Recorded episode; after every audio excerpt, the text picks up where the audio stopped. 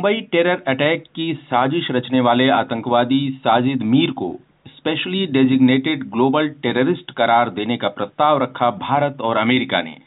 लेकिन संयुक्त राष्ट्र सुरक्षा परिषद में इस प्रस्ताव को चीन ने ब्लॉक कर दिया। इस पूरे मसले पर जानकारी देने के लिए हमारे साथ हैं कल्पित मनकीकर जी, जो ऑब्जर्वर रिसर्च फाउंडेशन में स्ट्रेटेजिक स्टडीज़ प्रोग्राम के फेलो हैं। कल्पित जी, सबसे पहले तो ये बताएँ कि ये साजिद मीर है कौन?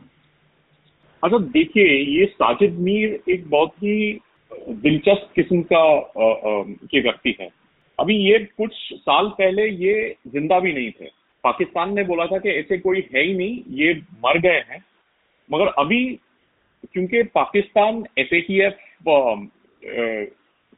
के दायरे में चला गया है, अभी एफ़ का ये होता है कि जो टेरर फंडिंग होती है बेसिकली ये मनी लॉन्ड्रिंग को को खत्म करने की पहल थी बट अभी इसके जो, इसका जो रूप है तो it has gone beyond that to also curb terrorism और टेरर फाइनेंसिंग तो साजिद मीर एक एफएटीएफ केस में एक्चुअली कन्विक्ट भी हुए हैं जून में, और उन्हें डेनमार्क के एक न्यूज़पेपर पे अटैक करने का भी एक उन्होंने मंसूबा रखा था। तो ये काफ़ी सारे केसेस है और जो 2008 के जो मुंबई टेरर अटैक्स हुए थे, इसके पीछे इन्होंने प्लानिंग करी है। तो ये मतलब जो टेररिज्म के जो हाई प्रोफ़ाइल टेररिस्ट जो बोलते हैं, वो उनमें से एक।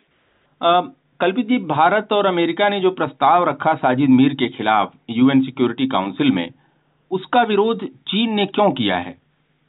देखिए ये काफ़ी सारा दिलचस्प मसला है। अभी साजिद मीर अकेला नहीं है। अभी आप देखिए, ये जो क्लब है, ये जो बैड बॉयज़ क्लब है तो इसमें कौन कौन है? चीन ने ये प्रस्ताव काफ़ी दूसरे जो टेररिस्ट है उनके आ, आ, उनके संदर्भ में भी अभी मैं आपको एक बात बताता हूँ। अब्दुल रौफ अजहर जो जैश ए मोहम्मद के जो संस्थापक है मसूद अजहर के भाई हैं ऐसे ही प्रपोजल था तो चीन ने इसके ऊपर होल्ड लगा दिया। अभी अब्दुल रहमान मक्की जो हफीज सईद के ब्रदर इन लॉ है साले हैं तो इनके उनको भी ग्लोबल टेररिस्ट डिक्लेयर करने का एक मंसूबा था। तो यहाँ पे भी चीन ने एक रोक लगा दी है।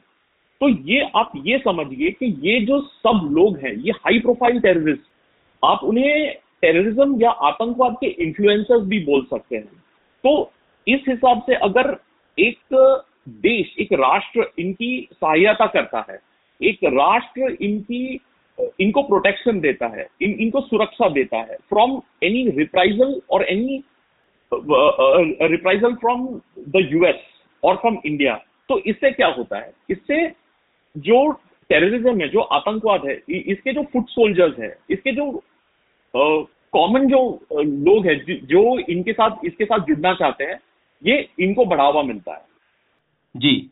आ, हाँ। ये एक चीज़ है कि चीन में और हम देखें अगर और चीन और पाकिस्तान का जो रिश्ता है आतंकवादियों के मामले में चीन के शिंजियांग प्रांत में वो मुसलमानों का काफ़ी वहाँ दमन है उनके मानवाधिकारों का उल्लंघन है और पाकिस्तान उनके खिलाफ बिल्कुल नहीं बोलता, चीन के खिलाफ, और चीन जो है वो पाकिस्तानी आतंकवादियों का बचाव करता है बार बार। जैसे आपने पिछले उदाहरण दिए, आपने अब्दुल रहमान मक्की का उदाहरण दिया, आपने रऊफ अजहर का उदाहरण दिया आपने।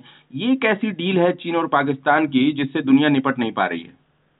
देखिए इससे, देखिए, आप पहली पहली बात तो ये समझिए कि चीन जो दुनिया में जो गतिविधियाँ होता है तो वो चीन सोचता है कि मैं इससे फ़ायदा कैसे लू?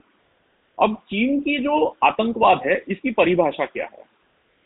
तो चीन ये बोलता है कि अगर अलगाववाद है एथनिक सेपरेटिज्म है उनके देश में तो इसको एक हिंसक रूप में बदलना नहीं चाहिए।